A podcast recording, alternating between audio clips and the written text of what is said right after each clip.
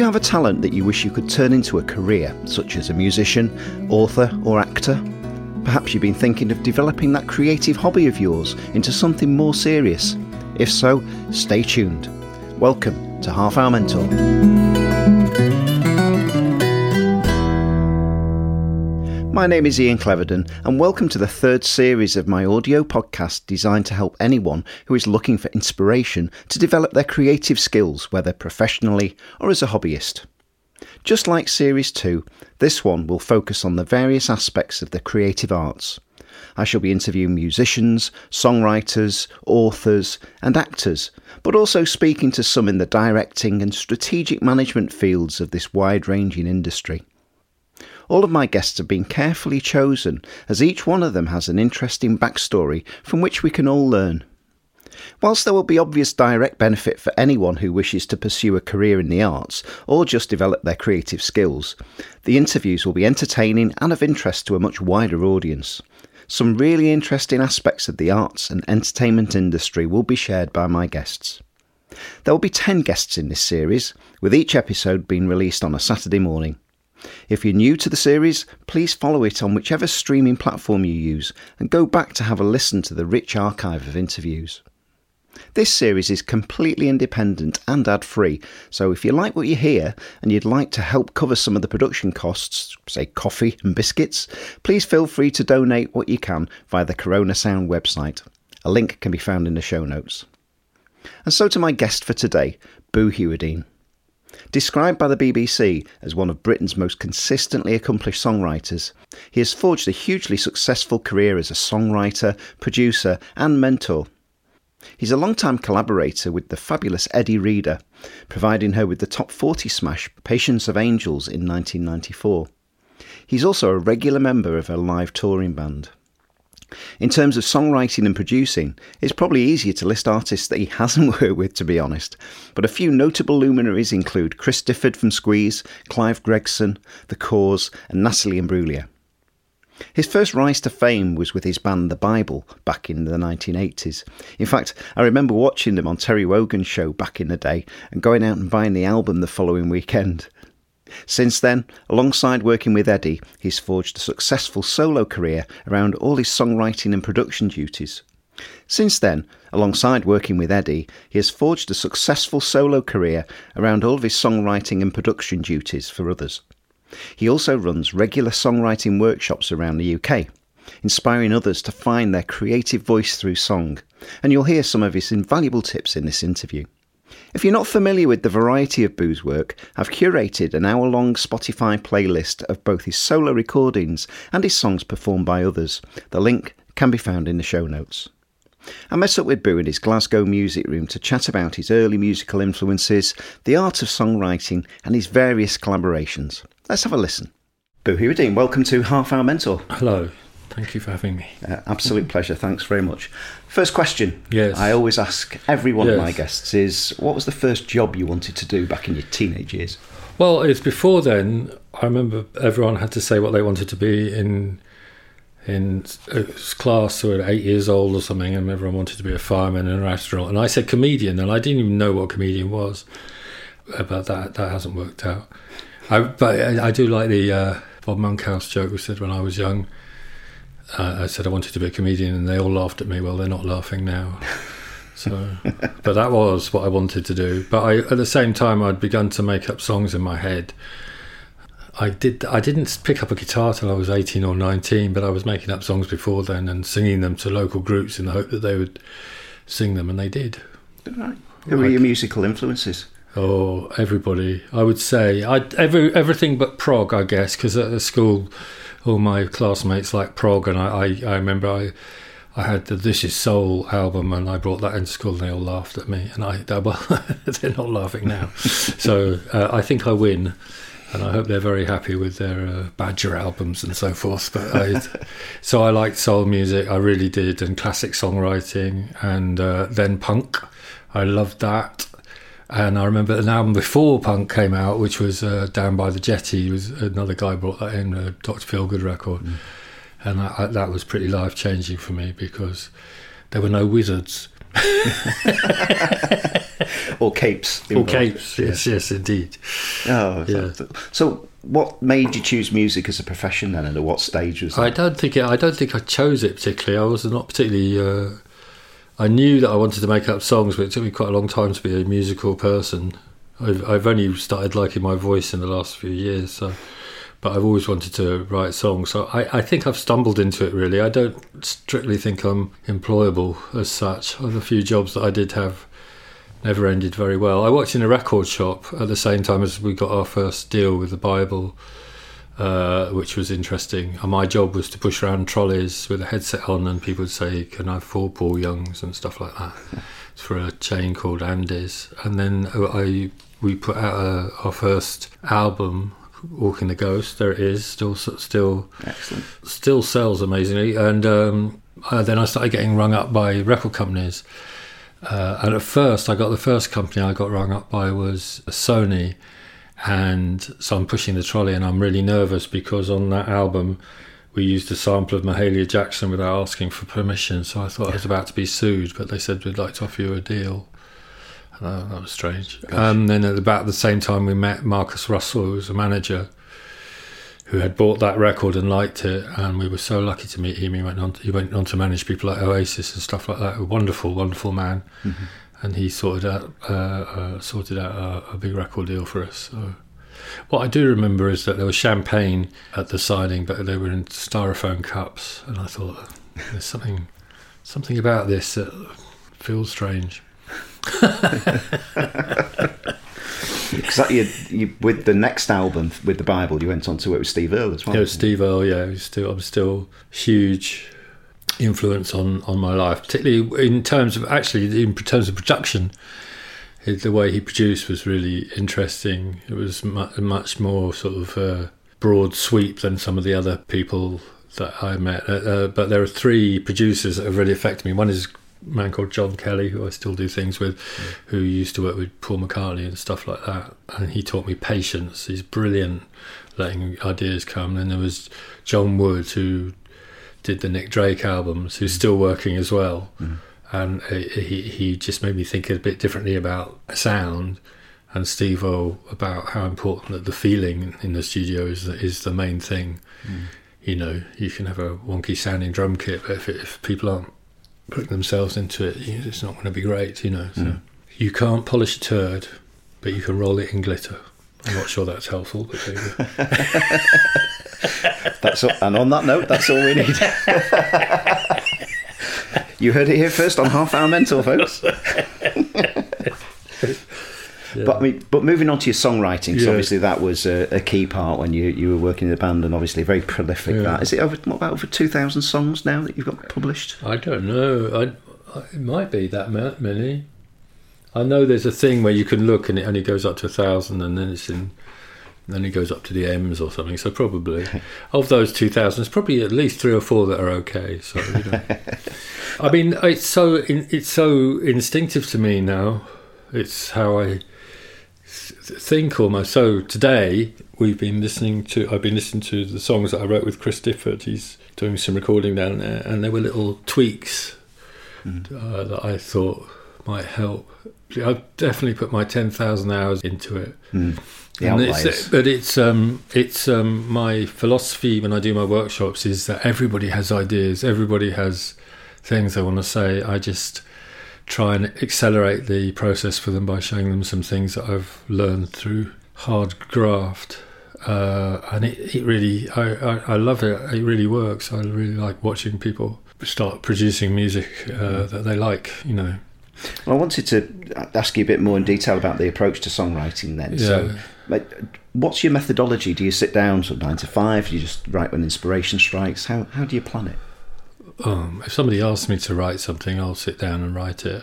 Definitely for uh, and I've got three to write over the next week for people who've asked me to, and I, I uh, that's great. That's easy. Someone asks you to do something, you do it. For myself, I have no method method, method at all, and um, I have ideas, and they're on bits scraps of paper, and I find it very difficult to apply the discipline that I urge on other people to myself. I, every time I finish an album, I think, oh, I don't have to do that again. And then, oh no, I've started having ideas. So, which do you prefer, writing for others or writing for yourself? Probably writing for myself, despite the fact I'm moaning. But it's so brilliant to be asked to write for someone else. It's so yeah. flattering and I've had some real adventures, and all my all my friends are songwriters or singers, so it's like it's been a fantastic uh, social thing as well. And I don't underestimate that with the workshops. They all stay in touch with each other and uh, sometimes go on holiday without me, which was uh, quite shocking when I, I, found that how I managed to read an email that I wasn't meant to read. I said, What? You've, you've all gone on holiday? and um, I think songwriting is quite a lonesome pursuit, but so I've really enjoyed watching these uh, communities spring up.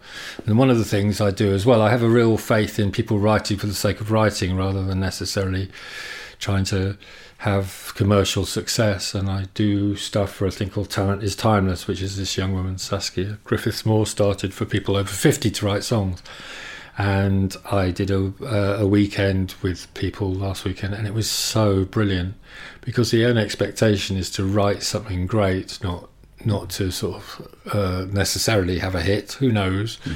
But just the joy of creation and stuff like yeah, that. Something so, that's meaningful that they can. I think every song.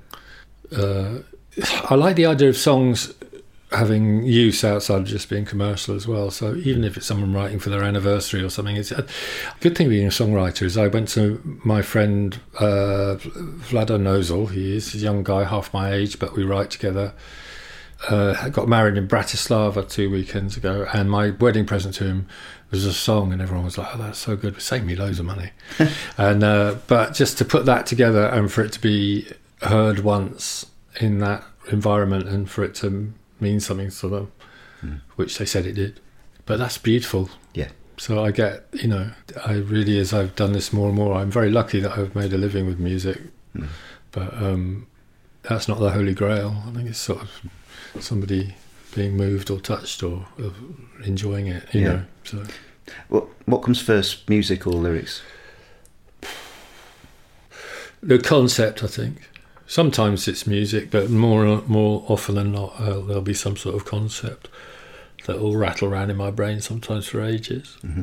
and then I'll then when people I encourage people to co-write is I, I, encourage them to talk to each other for at least an hour or 45 minutes before they pick up an instrument or even talk about the song because they will naturally hone in on some sort of concept together mm. and then it feels very powerful, and there are three people in the room, the two people and the song. When you're by yourself, that that conversations can sometimes go on for minutes or, or years, you know. So mm. there are some things that have been rattling around in my head for years. But I would say the, the idea first and foremost. And then it come, it can sometimes come in an unseemly rush, or I can spend a week on one line. Mm. All of those things aren't true when you're writing for someone else. You just have to deliver deliver by the yeah. given date. So the problem with writing for yourself is that uh, there's nobody saying I want it on my desk by Monday. yeah. So that approach of writing for others, then it sounds like deadline is something that you treasure. You know? Oh, it's amazing! And when I do the workshops and give people two hours or something to come up with something, and they do, and they go, "Oh, I didn't know I could do that." Of course we could. Deadlines are magic; they really are. Uh, I think deadline. Uh, uh two things that are missing from a lot of creative uh, work these days, particularly is songs, is uh, deadlines and also commission. So all nearly all great art that you see around you in any city, it, all of it was commissioned, and for some reason that's fallen away from the process. Mm. And so when I do get commissioned, like I sometimes write for the Verb on Radio Three, it's a real thrill, and I've normally got like forty eight hours to come up with something, and I I have to be aware of the context of the program and all that. It's like a gift mm. being asked to do something. Do they give you the concept that they want and then you write? They will say, for example, one of my favourite songs was during lockdown and they wanted me to write a song about lockdown. I thought, oh my gosh, that's a hard one. I'm not, and I said, right, I'm not going to. The words Netflix are not going to appear in my song, or the word Netflix is one word. It's one word, yeah. Yes, you, can you edit that out? Because I sounded like an idiot. oh my god! I didn't really think Netflix was too. I was thinking on my feet, Ian. I, It's I, all right. I, I panicked. um, but those sort of words uh, or were all alone and all. that. Uh, so I tried to. What I did was I thought, well, what else can I say? And it really struck me during lockdown that we all learned new ways to tell each other that we cared about each other. Uh, and human beings are really quick with new protocol of forms of communication. Like we all know uh, text uh, etiquette now. We all knew email etiquette right away. So we all learnt new etiquettes of speaking to each other. Quite a lot of it was shouting "You're on mute," but still. so I did. I just tried to write a song about uh, the way that we- communicate with each other, and it's called "The Language of Love," and uh, it's changing, you know. Uh, and it was good because it made Ian, Ian, the presenter, cry, and I, that's a win for me if I make someone cry.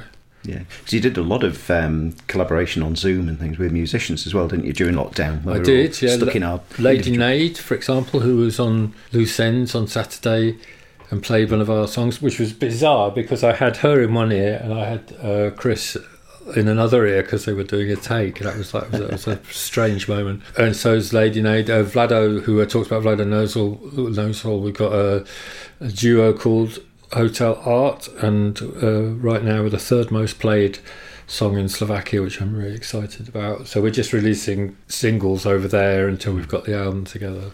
It's called Hotel Art because I, I'm really fascinated by mass-produced art. I don't know. You must have sat in hotels many Oh, yes. times and looked up and gone, "What were they thinking?" The triptych. Of, uh, yes, yeah, yes. The of London Bridge. the triptych of Daub. Yeah, what, what's going on here? And uh, so uh, it, it's sort of a, all the songs we write are sort of a reflection on, on mass mass produced art, which sounds a bit up itself, but there's, uh, there's really fun. We have a tremendous laugh doing that. Good. And then there was uh, a lovely man called Brian Johnson who I wrote probably my favourite song of the last few years, which is "The Night Is Young." And we write whenever we meet, we write songs about Vivian Maier. There's a Vivian Maier book, who's the photographer, the street photographer whose work was only found after she died. So each each person that I would visit or meet with, Adam Holmes wrote a whole album with him, was would be. Uh, We'd have that, that each one would be a little different universe, which I find really handy for when, when you're writing. So it's like, oh, I'm with Brian today, I better look at some Vivian and stuff like that. So when you, you do a collaborative album like that, for example, is it Yeah. always, does it always have a theme to it? No, not always, but I found that working within a theme, whether it be lyrically or musically, gives you a, a, like a real creative injection because we, if you naturally fight against the little rules that you made for yourself. Hmm. First time I did that was a lovely woman called Hafdís Huld, who's in Iceland, very wonderful singer, and she asked me and Neil, actually, who's doing Chris, to produce her. And she'd had a big hit on a da- dance hit, and she'd signed a big deal with BMG, and she didn't want to do that. So she said, "I want to make an album with you of your songs that we've written together, uh, but I just want to use children's toys as the instruments, and I have a budget of four p, so it was made in Neil's spare room, and it was most one of the most enjoyable creative experiences I've ever had because we were like, this is what we have, what are we going to do? I'm still, uh, yeah, still very very fond of that record. Hmm. If you're writing a play or a book or a film, you have parameters. But if you're writing an album and you don't have parameters, it becomes this rather daunting canvas. And it's not the canvas that makes the painting; it's the what goes on the canvas. So, if you give yourself limitations, you don't. It doesn't limit you in terms of expression. In fact, I, I find it exciting and Gives you a bit of a focus. A focus, narrow yeah. Down but you thoughts. still end up writing a broad range of things musically or subject wise. So I did one record where I just it was all based around a, uh, an instrument called a dulcitone, which used to be made in Glasgow here uh, about hundred years ago or more. Which were very, very quiet percussive keyboards uh, that were made so people in tenements like we are now could hold ch- church services without disturbing their neighbours. I love the sound of it. We ended up having two and a third one at, to hand as well. And there's no guitar on the album at all. Mm. again, it's one of my favourite things, just because it was like a challenge. You know? Yeah, just different. And Yeah, yeah, Setting yourself out. yeah. Do you ever get writer's block? Oh yeah, I do. How do you overcome it? Yeah, uh, somebody asked me to write something because I can't say I've got writer's block then, but for myself, yeah. But not say with Chris. Difford Day, he sends me a lyric and I send him back a song normally within the day, and right up to last minute before he went into recording, he was sending me lyrics, and I think they might be my two favourite on just from listening. There's one in particular which is really quite strange chord sequence, I guess, and then just hearing these really good people playing it, I was like, oh my gosh, that's good. But I don't, I don't spend a lot of time with that because I feel my job is to react to the lyric in in a very um, honest way, rather than sort of agonize over everything. It's just like, what is this telling me? And I- and I end up doing these things that I would- wouldn't do for myself. Mm. So no, if other people involved, I don't get writer's block just by myself. You mentioned earlier about uh, working the songwriting workshops that you did and working with people and helping them Yes. create uh, various things. What do you find the biggest challenge for songwriters in those type of workshops? People who come along to learn. What, Right. What's the biggest challenge? I'll tell you how I started with them. First off, I was playing a gig in Glasgow way before I lived here, and some Danish people came up and said, "Would you come to Denmark and help us with some workshops?" And I didn't even know what those were or what that even meant. And I went over to an island called Samso for four years running, and was like a crash course in doing it.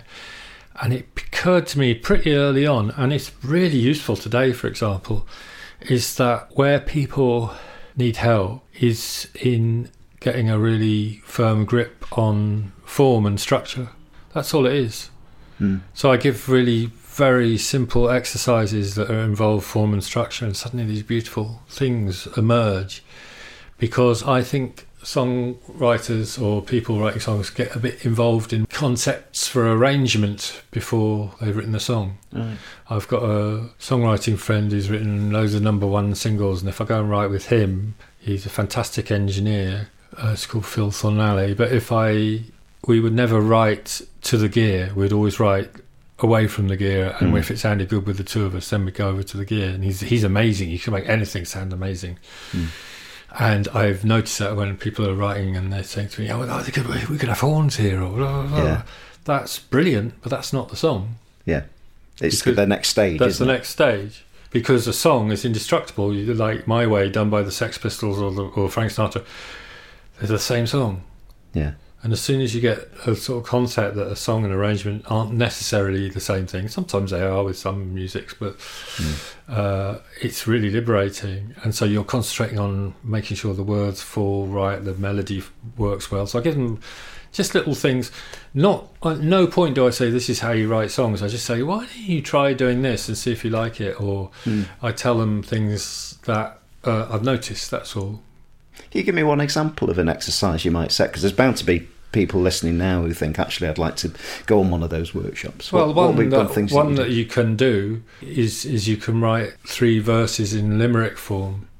So you can just clock what a limerick does, and then try and write it away from uh, your instrument and just write those three verses, and in that try and move through time. So there's simple, have a beginning, middle, and end of some sort of story, and then if you have one line, which is the last line of each limerick form, can be the title, and then the trick is to come up with a title that means something slightly different in each verse because of the information you put around it. Right, It's not difficult, but it's, it's I've had some mind blowing results doing things like that. right.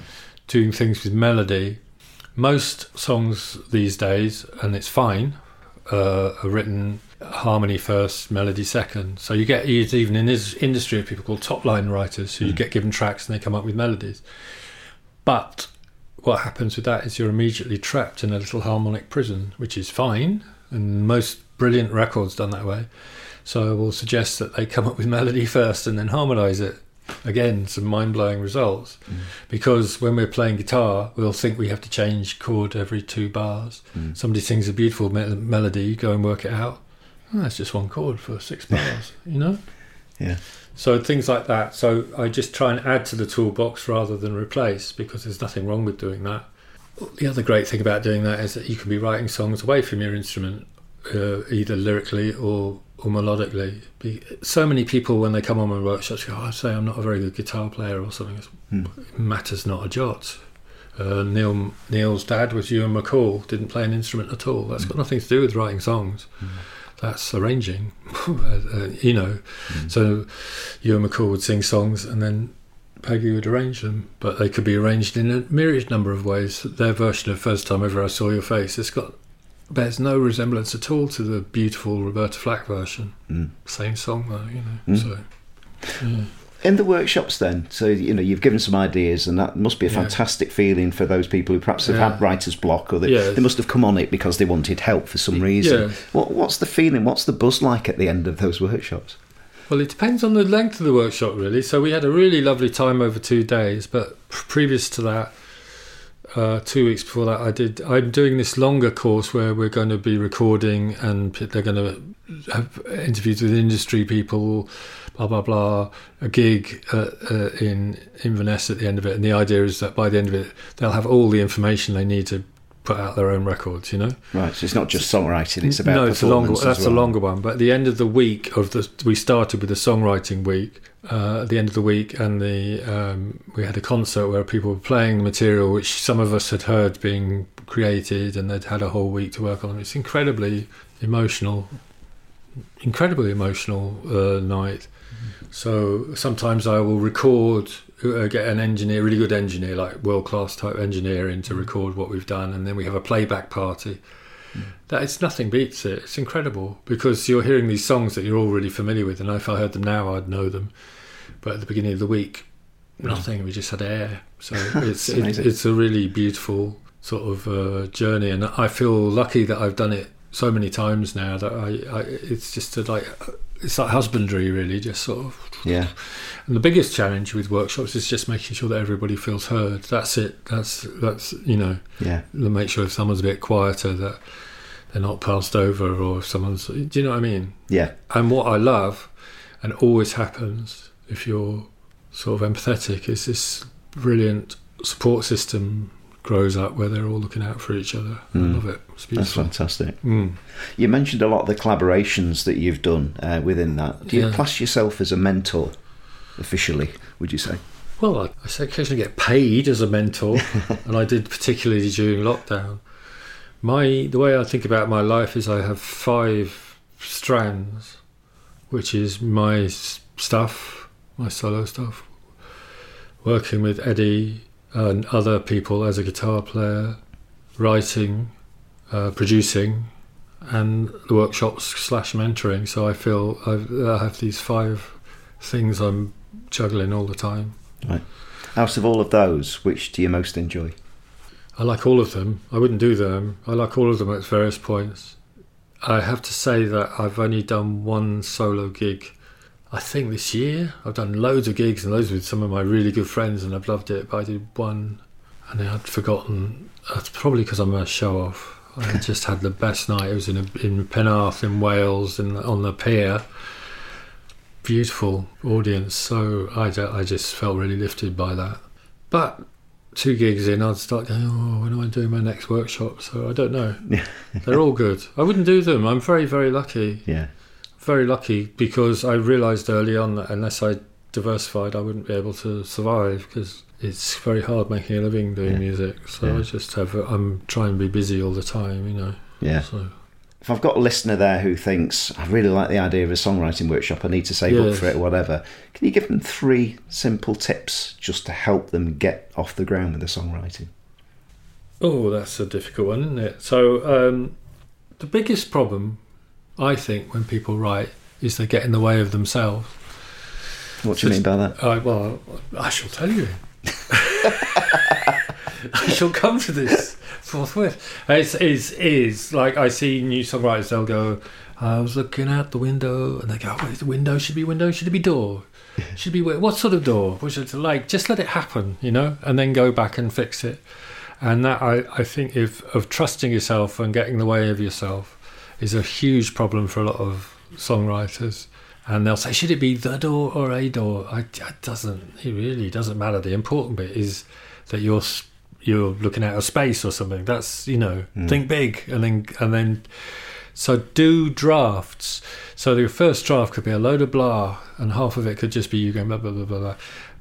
people think they have to finish the song in a one You, you don't get that with any other form of writing. You know, if any of these books we're looking at here, which uh, obviously uh, people at home cannot see, but there are books here, uh, uh, they they would be eighth, ninth, tenth drafts. You know, so don't don't be afraid to just blast something out that sounds like it is a song, and then go back and tinker with it because then you'll have something to work with. So I think that's almost always when I'm working with people who haven't written much is that they're very self-critical, and that's what I mean by getting in the way of themselves. And they stop. They write linearly. They, they write line one, and then they think, "What? What's line two? I don't do that. I I envisage a finished song and I populate it with lyrics. If that makes sense, I'd like think mm. this feels like I, I think I can say this in three verses, and maybe there'll be a bridge.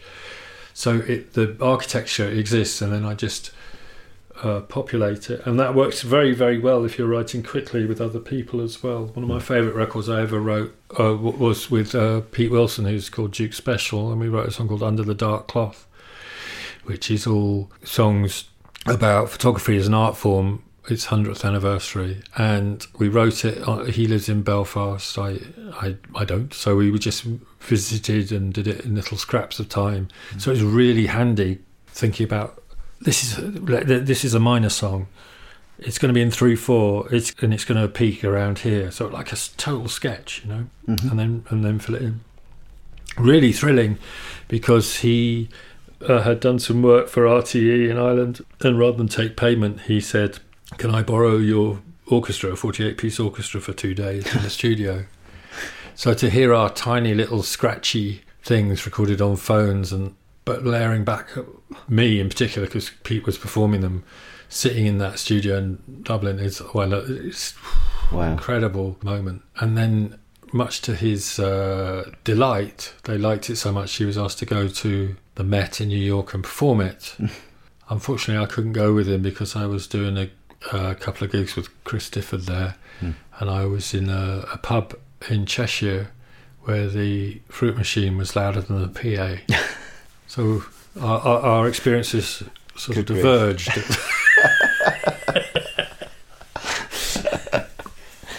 so in, in terms of tips, it's I think you know what we're pulling from that is have a framework, work on a framework, but then just let it go, let see it, what comes, just see what redraft comes. it. Yeah, yeah, just see what comes.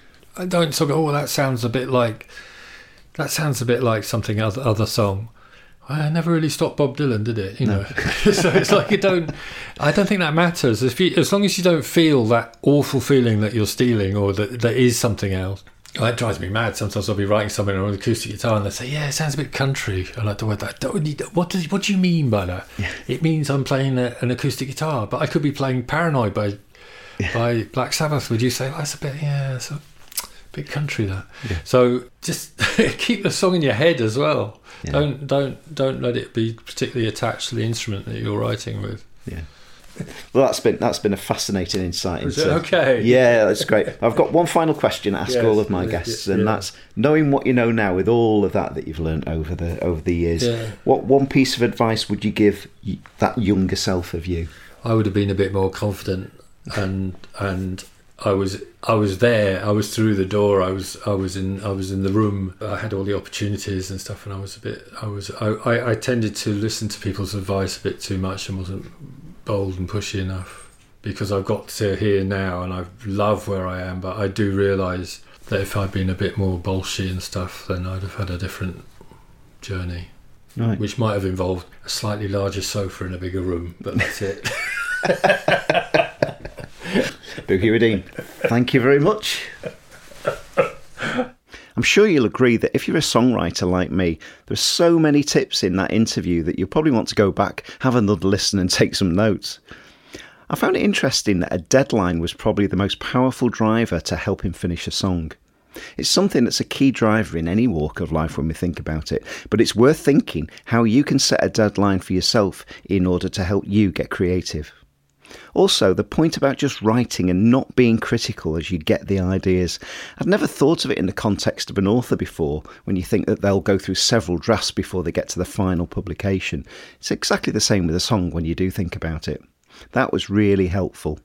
Incidentally, there's some great tips for budding authors coming up later in the series, so stay tuned. My thanks to Boo for his time and mentorship during such a busy time. Don't forget, you can immerse yourself in his fabulous songs straight after this episode by following the link to the Spotify playlist I've created featuring some of his work. You can also find out more information about his songwriting and performance workshops. All the links are in the show notes. If you've enjoyed this episode, please follow the series wherever you get your pods and do review the back catalogue if you're new to the series. You can leave feedback about the episode through social media by searching for Half Hour Mentor or via the email link in the show notes. I'd love to know what you think of these episodes, so please do get in touch. Thanks for joining us, and until next time, bye for now.